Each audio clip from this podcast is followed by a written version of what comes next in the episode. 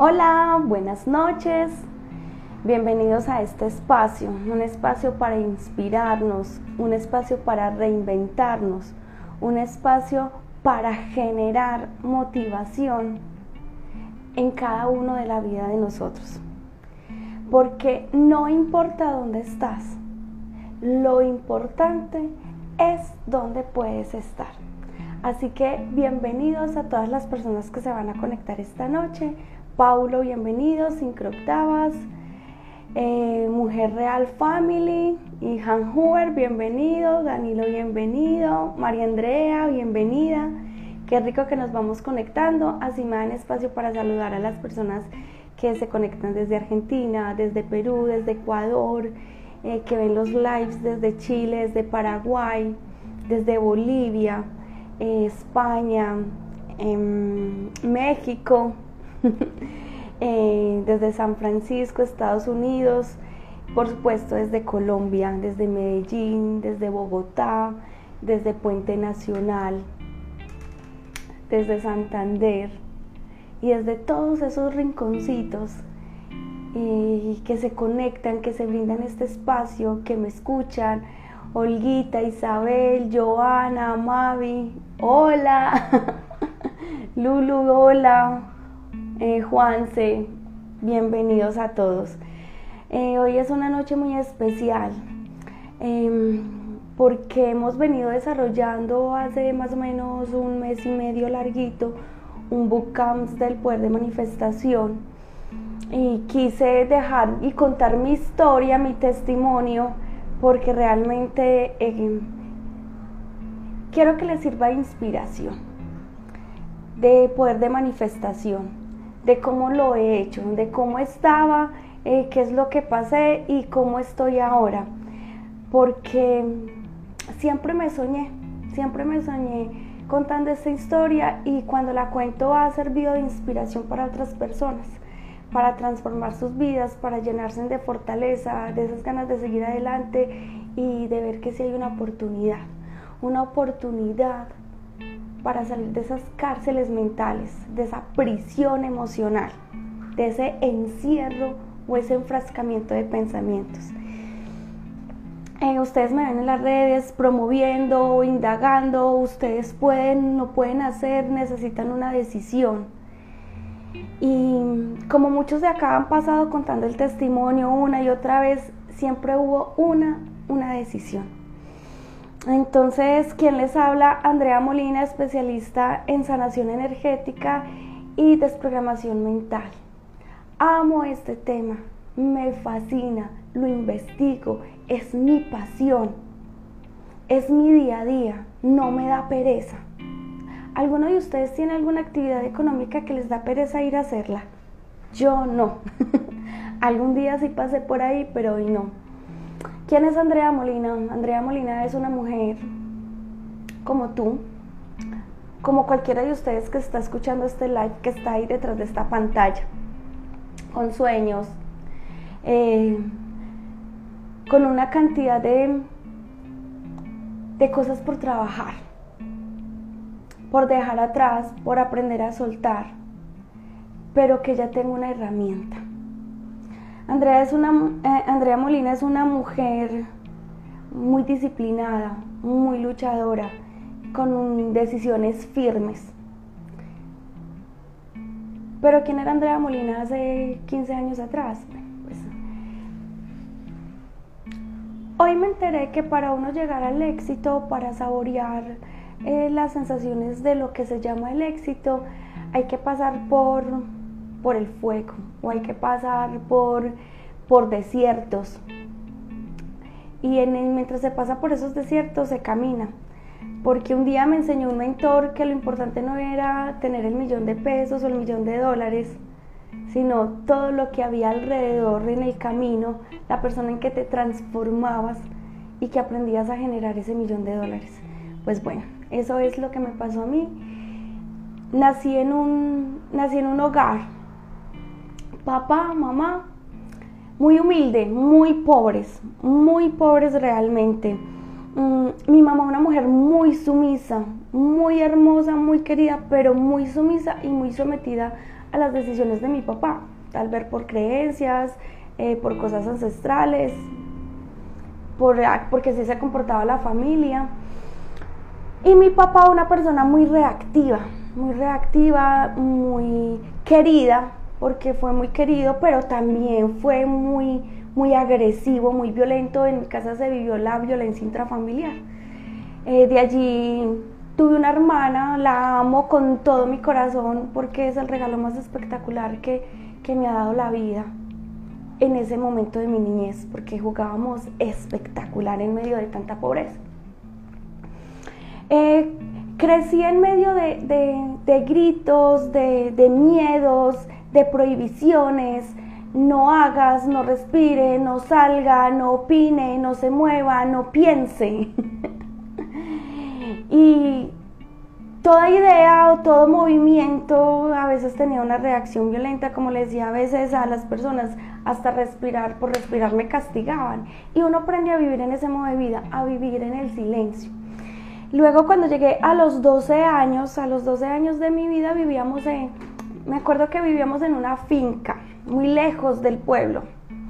Pero yo quería seguir estudiando, terminó lo que es la primaria, los primeros cinco años básicos, y ya para pasar a hacer como el high school o el bachillerato, mm, tenía que irlo a hacer al pueblo porque en la vereda donde vivía no, no había estudio, no había ese tipo de educación. Y una de las cosas que yo tenía cuando era chiquita o pequeña era ser una doctora, una doctora neurocirujana, o sea, especializarme en cosas del cerebro para cambiarle la mente, porque yo quería cambiarle la mente a mi papá, para que mi papá no fuera tan violento con nosotros ni con mi mamá y pudiéramos como vivir en armonía. Ese fue mi sueño desde pequeña. Pero cuando cumplí los 12 años que ya iba a pasar al colegio, mi papá dijo que ya tenía la edad suficiente para, para casarme, para tener hijos. Y pues él estaba haciendo como todas sus formas y sus negociaciones para hacerlo y realmente no sé si él lo estaría diciendo en verdad, pero cuando yo escuché eso fue como una daga en mi corazón porque yo soy una niña, yo no estaba preparada ni, ni siquiera me imaginaba que era eso. Y si el matrimonio era como vivían mi papá y mi mamá, menos que quería eso, no lo concibía en mi vida. De hecho, para aceptar el matrimonio creo que lo vine a aceptar hace por ahí tres años atrás. Em, y le ruego a mi mamá y me le arrodillo llorando, mami, yo no quiero eso, yo quiero estudiar, yo quiero estudiar, te prometo que yo voy a ser la mejor, pero por favor ayúdame que yo quiero seguir estudiando, no vas a tener ninguna queja mía. Y ella me dice, pero es que para, para que tú sigas estudiando hay que salir al pueblo y, no tengo la forma. Y yo, mami, déjame ir al colegio, déjame hablar con, con, con las religiosas porque era un colegio religioso y, le dije, déjame ir a hablar que yo voy a pedir el puesto. Una, una niña muy tímida, pero sin embargo en mi timidez fui a hablar con la rectora y le dije por las condiciones que estaba pasando y que yo sabía que si yo estudiaba tenía una oportunidad de salir de ese sistema de vida que me estaban ofreciendo. Entonces, y así fue. Eh, para salir a, de la finca hacia la carretera tenía que caminar una hora y coger el bus de que pasaba a las 6 de la mañana y el bus se demoraba otra hora para llegar al pueblo y donde me dejaba el bus tenía 5 minutos para llegar y tenía que atravesar todo el pueblo para llegar al colegio. Es decir, que desde la mañana era una carrera, caminando para que el bus no me dejara. Nunca llegué tarde al colegio, a mí nunca me hicieron una, una anotación por llegar tarde. Me bajaba del bus y corriendo, corriendo llegaba al colegio. Y así pasó. Así pasó el bachillerato, eh, los primeros tres años, después salimos de ahí, mi papá y mi mamá se, separaron y mi mamá eh, llegamos a otra ciudad y bueno, las cosas fueron un poquito más fáciles los últimos dos años de estudio, que eran seis años en el bachillerato. Mm, pero nunca perdí, nunca perdí, nunca perdí una materia y me dieron menciones de honor, ocupaba los primeros puestos, muy buena estudiante porque tenía una meta fija y, y sabía que si estudiaba, iba a tener una información eh, que me iba a sacar de, esa vida. ¿Qué pasa en el colegio? En ese entonces también existía el bullying, solo que no se llamaba bullying. mm, ni, tenía nombre, pero sí existían las niñas em, fastidiosas. Y, y, qué pena la palabra, pero sí lo hacen sentir a uno mal porque, bueno, yo no tenía ropa, como decir, vamos a ir de ropa y un día voy con una ropa y el otro día voy con otra ropa y otro... No, yo siempre iba con la misma porque tenía solo una. Entonces las amiguitas me decían, ay no, es que Andrea no tiene más ropa. Y yo lo que les contestaba era, no, yo sí tengo más ropa, pero es que esta es la que me gusta más. en realidad no tenía más ropa, pero... Y a raíz de, de ser tan pobre económicamente, eh, y de que las personas van sintiendo eso, muchas de los niños empezaron a alejarme y yo empecé a sentirme sola y a crecer sola. Realmente en la parte del colegio yo aprendí a estudiar, a estar en los descansos y estudiando y se van acumulando ciertas energías. Entonces más lo que pasa en la casa, los problemas familiares, más lo que estaba sucediendo en el colegio, internamente uno se va llenando de tristezas, de dolor, de, de, de por qué así es la vida, por qué me tocó esta vida. Pero una cosa internamente sí me, sí me era muy clara y me decía, pero un día va a suceder la magia. Y me veía todas las películas de magia, todos los programas que podían presentarse ahí, las caricaturas de magia y de magos me encantaban, porque yo creía en la magia, en la magia que podía transformar y que en algún momento eso iba a llegar.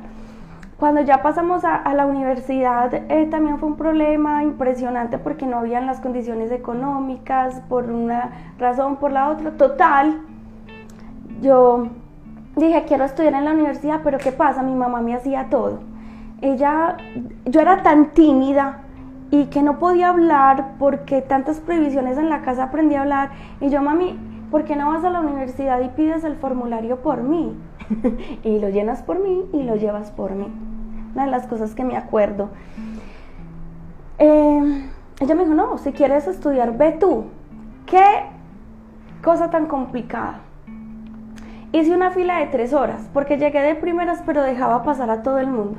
Y analizaba cómo era que los otros muchachos le, le pedían el, certificado de afiliación o de, de admisiones a la persona, a la secretaria cuando yo ya fui la última, la secretaria me dijo, venga, ¿y usted a qué viene? y yo es que yo también me quiero inscribir. Y me dice, no, pero, pero estás aquí tres horas y ¿por qué no lo habías hecho? Y yo, mm, no, estaba esperando pasar tiempo. O sea, me daba pena decir que me daba pena hablar. Total, hice el formulario, pasé a la universidad, eh, no pasé a medicina, pero pasé otra carrera muy bonita que se llama bacteriología y laboratorio clínico. Me dediqué a estudiar una come libros porque dije, si me gradué en la universidad, estoy segura que voy a tener un empleo y que voy a salir y que las cosas van a cambiar. Me di cuenta que era una excelente estudiante, soy una excelente profesional, impecable, me encanta mi carrera, la amo, conocí el mundo microbiano, chiquito, el que se ve a través del microscopio y es hermosísimo. Pero ¿qué pasó? Que empezaron, empezó una dualidad soy muy buena para el trabajo, pero pésima para relacionarme con las personas. Era demasiado sincera, demasiado sincera, pero de esas sinceridades que ofenden, de esas sinceridades que cuando tú tienes un tono de voz y cuando tienes una mirada, ofende y es agresiva, esa era yo. No tenía amigos. Mi mamá y mi hermana me decían, tú tienes que cambiar porque pareces un monstruo, eres un monstruo. Y como me repetían tanto, hacerme sentir tan, tan diferente y tan agresiva, y la verdad es que yo no sé por qué yo sentía como una rabia con todo el mundo. A mí las personas me hablaban y, y, me daban, o sea, les contestaba mal, como si a toda hora me estuviera defendiendo, como si en todo momento me estuvieran atacando. Por muy bien que me contestaran, y siempre mi reacción era muy violenta. Imagínate cuando estaba en el laboratorio que tenía que atender los pacientes, yo trataba de hablarles bien. O sea, yo, yo, yo conscientemente quería responderles bien, hablarles bien, pero era el día que más fatal lo hacía. En ese caso, mi jefe, el dueño de la IPS o del, del centro hospitalario, Andrea, por favor, modifica el tono de la voz, háblale más bonito a los pacientes, mira que ellos ya vienen enfermos. Y yo lo entendía, Lo que pasa es que él no me entendía que yo tenía una, una cosa interna que me impedía ser amable. Y yo trataba de ser amable, pero evidentemente la energía no me ayudaba mucho. Resulta y sucede que eh, poco a poco, después de esto, una de las frases que yo repetía era, eh, yo no quiero una vida como mi niñez. Yo no quiero un esposo como mi papá. Yo no quiero un esposo como mi papá. Yo no quiero todo el tiempo. Quítenle el no. ¿Qué estaba manifestando? Yo quiero un esposo como mi papá. Yo quiero y adivinen qué. Conocí al papá de Susana. Un poquito más o un poquito menos con el carácter y la personalidad como mi papá, tal cual como lo pedí. No quiero un esposo como mi papá, quítenle el no, quiero un esposo como mi papá. Me enamoré, yo no me quería casar, mm, no nos casamos, pero eh, tuvimos a Susana, eh, divina, hermosa, pero me di cuenta que me había equivocado, que la forma como él me trataba, que la forma como que estaba allí incubada, y claro, es que ahora lo veo diferente, en ese momento lo juzgaba y lo criticaba muy mal, pero creo que antes fue muy valiente en ese momento en haberse fijado en una persona como yo, como tan agreste, como tan violenta, como tan reactiva con, con todo eso. Y las cosas no funcionaron. Al año me separo porque yo fui la que tomé la decisión de irme para otro lugar, los dos estábamos sin trabajo, me ofrecieron un, un trabajo en otro lugar y él no se quiso mover, entonces yo dije, yo sí me quiero mover y me fui con mi niño.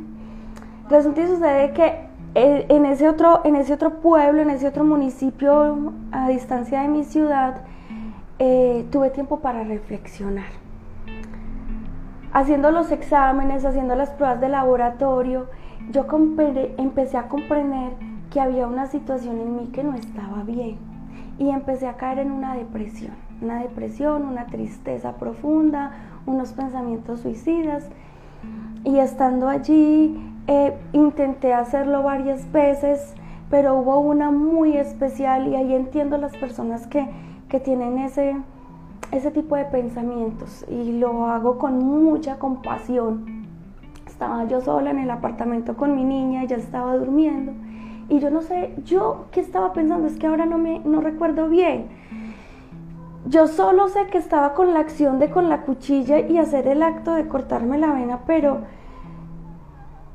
estaba sumida como en todo ese programa, la vida no es para mí, esto no es lo que quiero, no vale la pena, se terminó, arruiné mi familia eh, con mi esposo en ese entonces, mm, ese llamado de atención a toda hora en la clínica de que yo era un monstruo y que no sabía hablarle a los pacientes, eh, la situación con mi familia, o sea, todo como que se me juntó en ese momento y fue impresionante porque tocaron la puerta y por eso yo amo a esa tía. La amo porque ella no sabe, pero ella me salvó la vida. Porque cuando ella toca la puerta, es como si yo despertaría de un trance. Es como si volviera, como, ¿qué está pasando? ¿Qué está sucediendo acá? Y me detengo, abro la puerta, eh, le hablo normal, ella me pidió un favor, no tenía cómo hacerle el favor. Y el resultado es que ella se fue y yo me quedé pensando, yo estoy enferma, yo necesito cuidado, yo no puedo estar sola. A los días renuncié al empleo que tenía y le dije a mi mamá que se me recibía en la casa, pero ella no sabía en las condiciones que me estaba recibiendo. Ella pensó que estaba recibiendo una hija profesional con una hija. Cuando yo llego a la casa lo que ella ve es una mujer que se encierra en una habitación, no come, no habla, y no quiere nada y a ella le toca cuidar a mi niña por un año.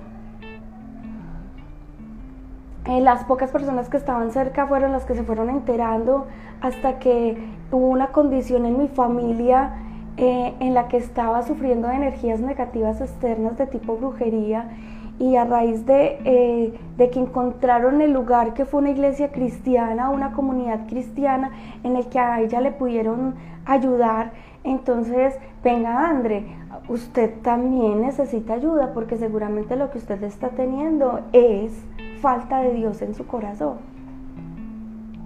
falta del Padre, falta de la esencia en su corazón. Y así empezó. Oraciones me hicieron, grupos de oraciones me hicieron, exorcismos me hicieron y nada parecía funcionar. Un día, un día, sí, muy especial, eh, mi mamá eh, seguramente estaba ofuscada de todo lo que estaba viviendo conmigo, pues no era fácil, le entregué a mi bebé, y fuera de eso una mujer adulta enferma que no quería atención psicológica y que a la final pues de tanta rogadera eh, fui donde profesionales pero tampoco pasaba nada con todas estas oraciones cristianas y no pasaba nada, seguía esa rabia, seguía esa tristeza y no cambiaba nada. Y no era porque no me propusiera, es que sí me proponía, pero no pasaba nada. Eh, un día de estos ella, mi mamá ofuscada, me dice, Andrea, es que tú tienes, tú tienes el demonio adentro. Y yo me llené como de esa rabia y le dije, sí, mami, yo lo puedo tener adentro. Y déjamelo adentro con todo, con todo lo que hay, con todos sus, sus ángeles negativos y con todo. No me vuelvas a obligar a ir a esas iglesias cristianas ni a oraciones, porque aquí están sucediendo dos cosas. Uno, o no saben, o dos, yo no tengo eso. Entonces déjame buscar la solución. A la par que pasaba con eso, esa lloradera por el papá de Susana, esa lloradera, esa esperadera, e, esa esperanza de quererlo recuperar. Mi mente consciente decía que ya no había nada, pero una fuerza interna me decía que yo lo tenía que esperar. Y era una cosa impresionante porque él me llamaba a pedirme un favor, ahí estaba Andrea esto, ahí está. O sea, no me podía negar a nada. Eran tantos frentes al mismo tiempo. Y yo decía, pero yo, yo cómo me quito esto si yo soy una buena mujer. Obvio no trabajaba, obvio no laboraba, obvio era un parásito de mi familia, especialmente de mi mamá. Un día, de esas cosas cuando uno se mete a internet, escucho un audio que dice, el éxito como hablas construyes tu destino. Y lo escuché porque me pareció muy interesante. Cuando eso de que hablas y escuchas y, creas tu destino, entonces el Señor en su audio decía que como uno piensa, siente y como uno siente, habla y como uno habla, acciona. Acciona. Y yo dije, ay, sí. Tengo muchas cosas que dejar porque estoy creando un, un destino nefasto. Así que ahí me di cuenta que tenía que empezar a entregar unas creencias, unos obstáculos. Empecé a darme cuenta, empecé a despertar, a mirarme a mí misma que había muchas cosas que había que cambiar internamente. Pero no tenía el apoyo de nadie, estaba yo sola. Así que un día me fui, me invitaron para una conferencia con un, con un psicoanalista, con un psiquiatra, un hombre espectacular, esa voz amorosa, esa voz melodiosa. Y yo decía, ay, yo quiero ser como él, yo quiero hablar con él. Yo quiero que la gente sienta esa ternura que siente esa persona. Pero él dijo una cosa muy importante, me habló para mí. Habíamos 500 personas, pero yo sentí que me habló a mí en términos científicos. Él dijo algo así, cuando tú eres una persona muy rabiosa, entonces tus células empiezan a vivir y acumularse y a vivir en medio de la rabia y a, y a, pedir más sustancia de rabia. Entonces tú eres una persona muy rabiosa. Y yo, wow. Ahora esas celulitas empiezan a expresar sus receptores, palabra técnica, que están ahí en la celulita, para que entre toda esa sustancia de rabia y ellas, ellas se vuelven adictas y piden más. Y lo mismo pasa cuando una persona vive en amor. Entonces pide amor, siente amor, habla en amor y las celulitas se acostumbran a vivir en amor y piden más. Y yo, wow, yo necesito eso. Ese Señor sabe lo que yo necesito. Chicos, eso fue un domingo en la mañana. Me fui para mi casa rápidamente, lo busqué en internet, me encontré un teléfono y chicos y chicas, yo le marqué a ese señor por ahí 100 veces. Yo creo que él me contestó porque dijo, esta niña o le contesto o no me va a dejar tener vida este domingo. Así que no le dejé otra que me contestara. O sea, insistente porque yo sabía que él tenía la solución para mi vida. Y sí, me contesta, muy amoroso, muy amable. Por encima le cuento mi historia. Y él me dijo, yo estoy en Medellín, estoy dictando un taller y en ese momento ese taller valía 8 mil dólares y que lo podía dividir en varias cuotas y yo dije, no importa el precio, pero este señor me va a cambiar en mi cerebro. Eh, llegó la fecha límite para pagar, no se pudo hacer el pago, ese día se bloqueó la tarjeta, se bloqueó el medio de pago y yo, wow, llore y llore y llore porque no iba a poder encontrar cómo reestructurar mi cerebro. Porque claro, al escucharlo a él, al escuchar el, el, el, audio, al ir leyendo un poquito de física cuántica, me había dado cuenta que tenía un archivo en mi cerebro que estaba malo. Yo decía que en mi cerebro porque no conocía como toda la multidimensionalidad del ser humano en esos momentos. Y ahí empiezo a meterme con metodologías subconscientes, donde ese mismo día que la tarjeta se bloqueó, conocí una persona que ese mismo día me invitó para su casa y con un par de preguntas kinestésicas a subconsciente eh, cambió en mí. Cambió. ¿Qué se fue? Se fue la rabia. Ese día yo no supe mucho de lo que había pasado, pero eso sí, cuando yo me levanto del otro día y, y se me quita la rabia, llamo a esta persona y le digo, ven, ¿qué fue lo que me hiciste? ¿Qué fue lo que practicaste? Yo quiero eso yo quiero eso para mí. Y me dijo, sí, claro, hay más, hay un taller, pero yo nunca lo he dado, no te preocupes. Yo te pago las diapositivas, yo necesito eso para mí. Y así empecé a formarme en esa metodología subconsciente. Pasaron cosas muy buenas porque todos estamos buscando, buscando solucionar nuestras vidas. Solo, o sea, en seis meses yo había cambiado una cantidad de cosas porque aprendí a entregar. Es decir, que si yo me empezaba a hacer un proceso, un protocolo, y ese protocolo se veía manifestado a los 120 días, es decir, la transformación, el resultado se empezaba a ver a los 120 días, yo empecé a trabajarme como loca. Tanto que en seis meses personas me decían, hola Andrea, ¿cómo estás? ¿Cómo has cambiado? Yo ya hablaba más, ya el tono de la voz me había cambiado, ya esa mirada eh, ya no estaba tan agreste, ya es parte de la tristeza se me había ido, ya no sentía esa rabia con el mundo, em, ya sentía ese, ese agradecimiento real y sincero por la vida que a veces me decían, ay, pero agradezca la vida. Y yo, pues yo no tengo nada que agradecerle. Hoy sí lo veo diferente, pero en ese momento no. Pero sin embargo, había una, una cosa, una situación que no me lo podía quitar y era la parte del papá de Susana. Yo, ¿cómo me quito este sentimiento de espera? Yo no quería pasar 20 años esperando a una persona que no iba a llegar. Yo, yo que sí quería tener una familia, yo sí quería tener una persona, pero ¿cómo? Me quitó eso. Y por muchos protocolos subconscientes que me hice eso, eso no cambiaba, no pasaba nada. Bueno, pero a la par yo iba trabajando, mm, fui fue tanto el cambio que yo tuve que las personas que me conocían se acercaban y me decían, André, ¿qué es lo que estás haciendo que has cambiado? Mira, yo conozco una metodología, en fin, y, empecé a acercar, se empezaron a acercar personas. Yo no me formé para ser mentor, yo no me formé para hacer sanaciones o para ser terapeuta. La misma vida me llevó a hacerlo. Eh, me, parecía mágico y espectacular cuando las personas dicen, he cambiado, salí de aquí, ya veo las cosas diferentes, tengo una claridad. Y así empezó, así empezaron a llegar las personas. Y en las sanaciones empecé a ver cosas muy diferentes, cosas que no estaban en los libros. Y yo dije, hmm, me estoy enloqueciendo. Ahora sí, se me rayó el disco. Y paré las sanaciones porque yo dije, yo no sé qué está pasando conmigo y nadie me lo está explicando, pero hasta que yo no comprenda qué es lo que estoy viendo eh, o sintiendo o por qué le estoy diciendo a estas personas lo que tienen de forma automática, hasta que yo no comprenda qué pasa conmigo, no sigo atendiendo. Y paré las sanaciones. Y empecé a buscar en internet quién veía cosas parecidas a mí, hasta que me encontré otro loquito como yo. Otra persona que veía y muchas más cosas y yo, wow, impresionante.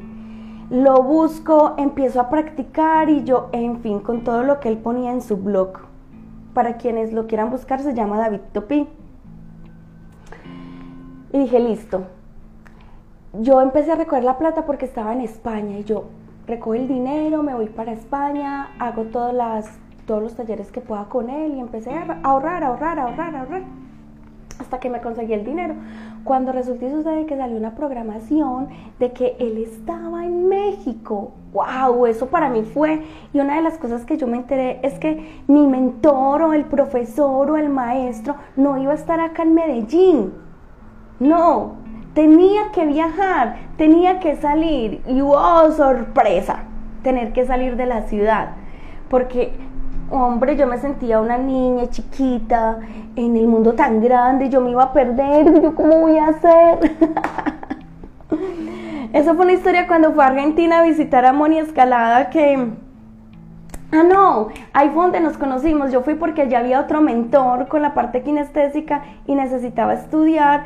Y eso de la historia cuando fue a Argentina, eso es, eso es para uno morirse de la risa que después se las contaré porque yo dije voy a hacer toda la trayectoria como cuando una persona experta llega al aeropuerto, coge el bus, en el bus se baja en el centro de la ciudad y ahí uno cogerá un carro, un metro, un tren y me llevará al hotel. Chicos, llegué al hotel, pero eso fue impresionante vencer mis miedos porque una cosa sí me había dado cuenta, que tenía que tomar acción, que nada servía de hacer una cantidad de transformaciones y de protocolos sin hacer la acción. Ahí conocí a Moni y a Guille, eso fue espectacular, fue un momento mágico realmente. Esa ida, un aprendizaje valiosísimo, conocí personas espectaculares. Bueno, regreso a Colombia, me encuentro con la otra metodología. Me dicen que David Topi está en México y yo digo, wow, no puedo creer esto. Y por decir, me entero en enero. En enero que está, a finales de enero me entero que está, que iba a estar en julio y que las inscripciones se, habían se abrían el primero de febrero. Adivine quién fue la primera que se matriculó. Bueno, hubo otra que me ganó, pero yo fui la segunda que me matriculé. El 2 de febrero yo ya había pagado la matrícula a los cursos, yo ya había reservado el hotel y fuera de eso ya había comprado los tiquetes. Significa, ok, yo estoy allá, ok, yo estoy allá, porque este señor me tiene que explicar qué es lo que está pasando con mi cabeza y si todo lo que estoy viendo me lo estoy inventando o es realidad. Muy bien. Así que me voy muy emocionada otra vez, salir del país, yo sola, wow, en fin. Excelente México, eso fue en Mérida, una ciudad muy bonita. Eh, conocí, se me olvida en estos momentos una ciudad, de eh, Ushuma creo que es, bueno, ahí me disculpan las personas de México si estoy pronunciando el nombre, me corrigen si por acá. Usmal, algo así, bueno, no recuerdo, pero todo fue muy espectacular además porque uno allá se siente como en esas telenovelas mexicanas. es una ciudad muy bonita, la verdad se la recomiendo para cuando vayan a ir. bueno, en realidad, eh, ¿qué pasó allá? Hice el primer nivel de, de, de sanación akáshica, de sanación energética. Y cuando estábamos en el nivel 2, que había que hacer una práctica y yo la quise hacer con otra persona, adivinen con quién la hice con el papá de Susana. Yo le había pedido permiso para hacer esa sanación eh, porque yo iba con el objetivo de que yo necesitaba desligarme de esa energía, entre muchas cosas que estaban pasando. Chicos, no, no se imaginan lo que yo me entero allá. O sea, por, por qué tenía tanto poder, sobre, poder de dominación sobre mí. Allá me entero que él y yo teníamos un acuerdo preencarnativo. O sea, antes de nacer. o sea, yo creo que a mí se me bajó la presión y todo. Porque yo me senté, se me puso, me puse blanca. Tanto así que el mentor se me acerca y me dice, ¿qué te pasó? Le conté mi historia y él muerto de la risa, tranqui, Andrea, tú le puedes solicitar a tu yo superior esto y esto y esto. Pero lo que él lo decía tan fresco, para mí era el quitar un iceberg de mi camino. fue espectacular. O sea, fue espectacular. Eh, me lo trabajé, claro, por obvias razones me lo trabajé. Pude contarle lo que me estaba sucediendo y otra vez muerto de la tranquila, estás despertando tus dones, tu clarividencia, clarisintencia, te estás ganando la confianza de los yo superiores de las personas que, que están acá. Seguramente muchas de las cosas que están dentro de los protocolos te vas a salir del protocolo, pero es por la información que te está llegando. gracias a la confianza que ganaste de, de, tus, de los yo superiores de las personas que estás, que estás atendiendo. Y yo, wow, no podía creer eso tan maravilloso. Volví a, a Colombia, mejor dicho, a trabajar con toda. ¿sí? ¿Qué aprendí ahí? A conectar con esa fuente inagotable. Miren, yo volví a Colombia y lo más, y esto es muy privado y que no salga de todo el planeta Tierra con este live. Cuando eh, el papá de Susana me llama a pedirme un favor, y yo le dije que no. Uy, ustedes no se imaginan qué felicidad me dio eso. Cuando yo le dije, no, la otra parte dice, ¿cierto que tú en México te hiciste algo para soltarme? Y yo, no puedo creer esto. Wow, o sea, y yo sí, la verdad sí. La verdad, mi historia termina aquí contigo, te la entrego, tenemos una hija preciosa, pero ya soy libre. ¡Libre! no, libre de rabias, libre de tristezas, libre de esperanza sin esperanza. O sea, no, no lo amaba, pero yo sentía que tenía que estar ahí. O sea, todo empezó con decisiones internas, pero decisiones con acciones. Decisiones que estaban acompañadas de disciplina y fuera de eso de certeza. Porque cada proceso que me hice es un proceso que soltaba, pero tenía la certeza de que eso se iba a ver manifestado en el tiempo. Que sí o sí, eso se cumplía. Y que si no se cumplía pasado cuatro o cinco meses, empezaba a mirar de qué otra forma podía hacer las sanaciones, de qué otra forma podía hacer las peticiones, de qué otra forma. Y una de las cosas que más me trabaja, y esto es un secreto para todos los que me están escuchando, antes de trabajarme la prosperidad, antes de trabajarme la pareja y antes de trabajarme el, por el carro, por la casa, por la beca, por antes de hacer todo eso. Una de las cosas que aprendí de, de la Biblia que me le hicieron leer en ese entonces es el libro de sabiduría. El rey David pidió sabiduría y yo dije, yo también quiero lo mismo. Yo también quiero ser tan ambiciosa como el rey David pero esta vez va a ser la reina Andrea. y me dediqué a hacer todas mis sanaciones, mis procesos de conexión, mis desbloqueos, mis desprogramaciones y aún lo hago después de, de todos estos meses y todos estos años. Es ampliar la sabiduría, ampliar el canal de comunicación con mi yo superior, ampliar, porque cuando conocí toda esta magia con el yo superior, la otra metodología que había aprendido quedó corta. No, que, no es que sea mala, no, no tiene el alcance. Y ya entendí que había muchas metodologías en el medio muy buenas, con resultados temporales por lo mismo, porque son herramientas muy buenas pero cortas, porque trabajan con tu energía. Y cuando comprendí que al conectar con mi yo superior o con mi yo interior o con mi yo infinito, con mi conciencia superior, era conectar con una fuente inagotable y con una sabiduría inmensa que podía ver muchas cosas, mi presente, mi pasado, mi futuro y, todos mis cuerpos sutiles y mis chakras y mis sistemas de canales y mi matriz etérea y que todos esos, bloqueos podían estar en, en cualquier parte y que mi yo superior me los iba a ver y me iba a enseñar a comprender la sabiduría que había, que había detrás de cada bloqueo y a liberarlos. Chicos, no ha sido fácil. Porque es que miren, sacar, dejar la pereza, dejar de trabajar para los demás y poderme trabajar para mí. Pero ver que cuando yo trabajo más para mí, que cuando amplío más mi conciencia, cuando voy generando esa amplitud, es impresionante. Otra de las cosas detonantes es que listo, me daba miedo manejar, conducir un carro y no me daba miedo conducir el carro, me daban miedo los carros de alrededor.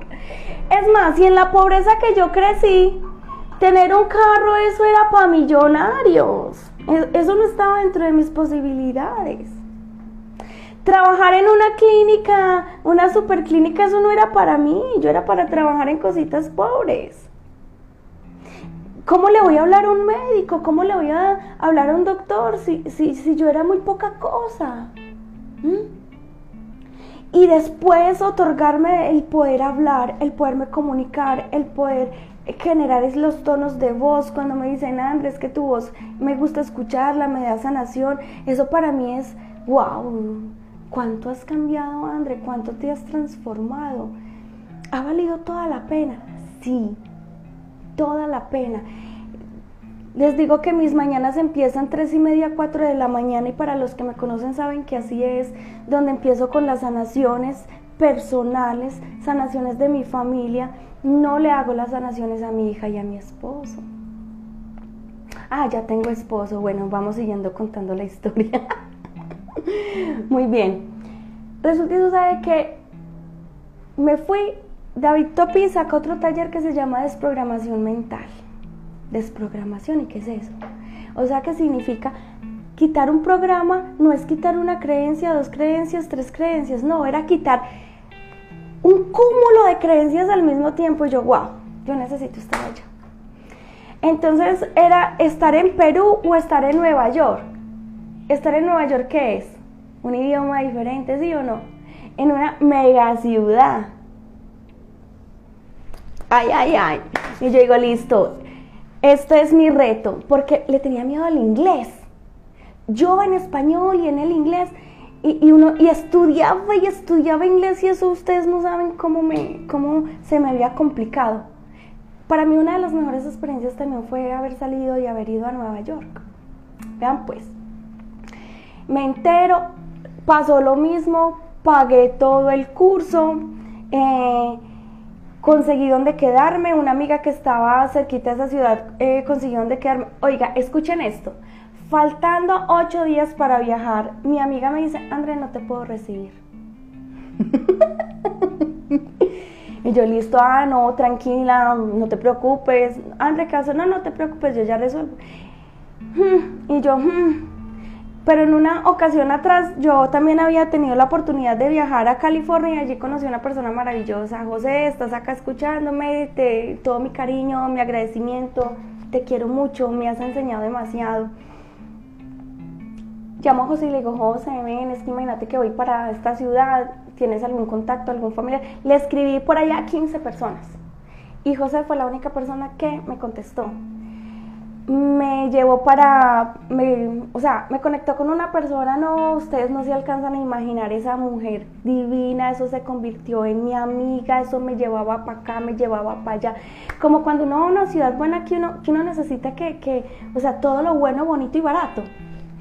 Eso me lo enseñó ella, prima de José.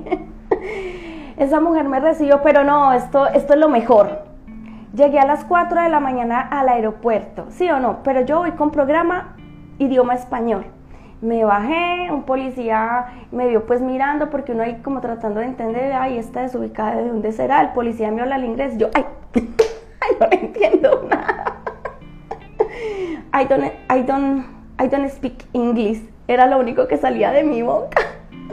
Muy bien. Resulta y sucede que ella me habla y yo, hasta que me señaló dónde tenía que ir y a eso sí le entendí por señas y yo, ah, bueno, por señas sí nos comunicamos. Thanks, thanks. me fui, eh, ya son cosas electrónicas, lo hice normal, listo, después bajé, eh, a otro policía le expliqué que yo necesitaba el tren, entonces le señalé en el mapa que llevaba en el celular, entonces ya me dijo, me señaló por dónde subía, y ya me tenía que entrar al tren y una amiga de Argentina, muy linda ella, eh, me dice, André, pero no vas a comprar solo un pasaje, compra un pasaje que es como, como para siete días, una semana, para que tú subas y te bajes del tren tantas veces tú quieras y a mí me pareció una super idea porque pues uno conociendo una ciudad está perdido y se tiene que subir, se tiene que bajar, bueno. Ahora listo, cuando yo iba a pagar el tiquete estaba una persona ahí, un celador, entonces decía, eh, ¿qué vamos a hacer? Eh, me habló en, inglés, yo le hablé en español, me ayudó espectacular, eso llegué, me recogió, pero allí empecé a mirar que todas las programaciones que me había generado estaban, las tenía que poner en acción. Y allí me enteré que todo lo que me había desbloqueado con el inglés eran programas sueltos pude estar, pude aprender, pude conocer la ciudad, eso fue espectacular. Otra vez llegué a Colombia como loca, a hacerme desprogramaciones, a entender este taller. Chicos, en esta historia hay muchos detalles que contar. De una mujer furiosa con la vida, deprimida, con intentos de suicidio, eh, madre cabeza de familia, sin empleo, con deudas hasta ya no más poder, viviendo como un parásito en la casa de su madre, de pasar a tener una independencia económica, a, construir una empresa, ahorita son dos empresas las que alimento alternamente como bacterióloga y en esta parte de las sanaciones que me encanta. Eh, ya tengo un esposo, eh, madre multifuncional porque ya la niña es adolescente y para los que tienen hijos adolescentes o han pasado por ahí saben lo que les estoy diciendo.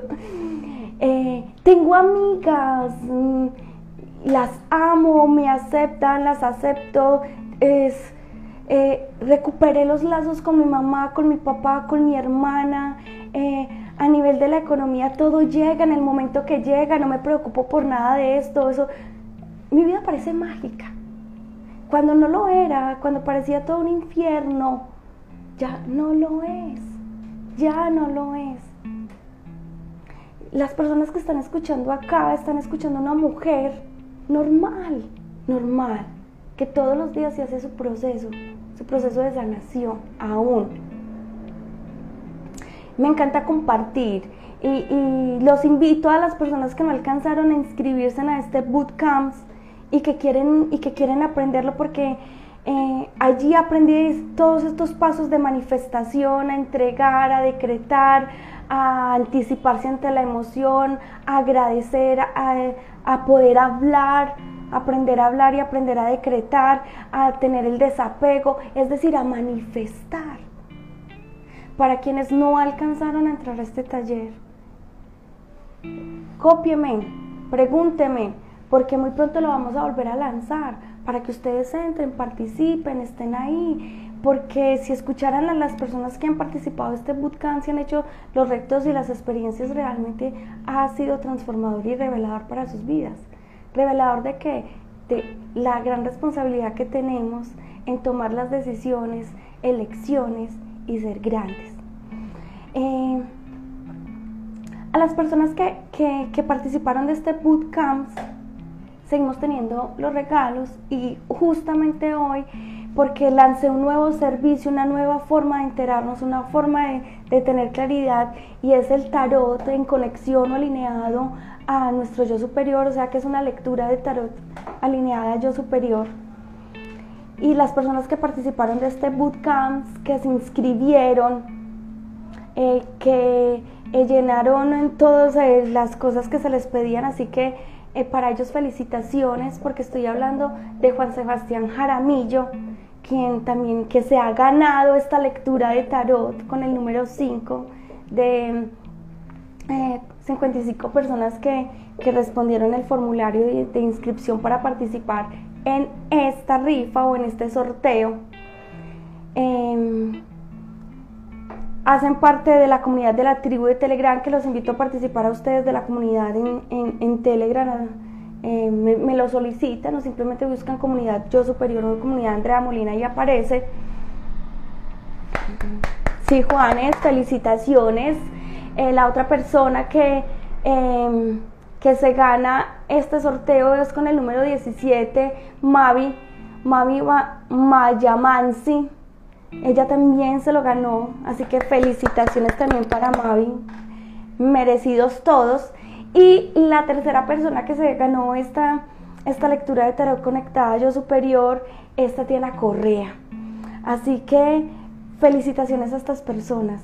Eh, por el bootcamp, por la tribu de bootcamps, voy a estar dando todos los detalles. La lectura no la voy a hacer mañana por eh, motivos de fuerza mayor eh, lo tuve que aplazar para el próximo jueves, pero ya todo esto lo estaré comunicando y todos estos detalles.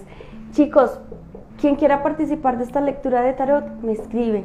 Quien quiera participar de este bootcamp, me escribe. Inspírese, tomen la decisión, la elección. Mire que ahorita todos los movimientos energéticos nos invitan a cambiar la forma de pensar, nos invitan a cambiar la forma de emocionarnos, nos invitan a cambiar, a estructurar, a estructurar la forma de hablar. ¿Mm? Yo los invito a que ustedes sean valientes, que tomen una decisión, que aprendan una herramienta. Si es con yo superior es espectacular. Si me escogen como profe los voy a acompañar hasta que, hasta que aprendan a dominar la herramienta. No terminan el taller, vamos más allá. Sí, felicitaciones a todos los ganadores. Para todos los que en las pinceladas que he contado mi historia, porque si ven ya no conecto con la emoción de tristeza, ya, eh, ya no soy capaz ni de conectar con esa emoción cuando cuento la historia. Sí pueden salir de sus cárceles mentales. Tan linda V. Bien. Por el interno hablamos V. Mm, sí pueden salir de ser presos de esas emociones. Sí pueden manifestar su vida. ¿De qué se requiere? Una decisión, una elección. Y empezar a generar los cambios necesarios, los cambios que, sean, que se deban generar, lo que tú tengas que hacer. Porque no es ir a hacer afuera, es trabajar internamente. Como me decía Jim Rohn, otro mentor que amo mucho. Trabájate primero a ti mismo y la fortuna llegará con añadidura. Y con esto los dejo. Chicos, ha sido muy especial con ustedes esta noche. Eh, gracias por escucharme, gracias por estar atentos. Compartan esto, que seguramente otras personas están pasando por situaciones de depresión, de angustia, mm, de esa zozobra, de, de, esas ideas de quitarse la vida, los entiendo, eh, de todas esas relaciones amorosas desastrosas, de que uno es desastroso porque tampoco es la persona ideal para formar familia, pero no lo sabemos. Y solamente cuando escuchamos, escuchamos historias que nos inspiran, es que podemos comprender que sí está la oportunidad de poder cambiar y poder manifestar otra realidad. Todos los detalles a los ganadores de, del tarot los estaré dando por la tribu, porque por allí nos vamos a seguir comunicando. Gracias a todos, a todo eso tan lindo que me escriben, aunque no lo, lo, estoy leyendo al público, lo estoy leyendo acá.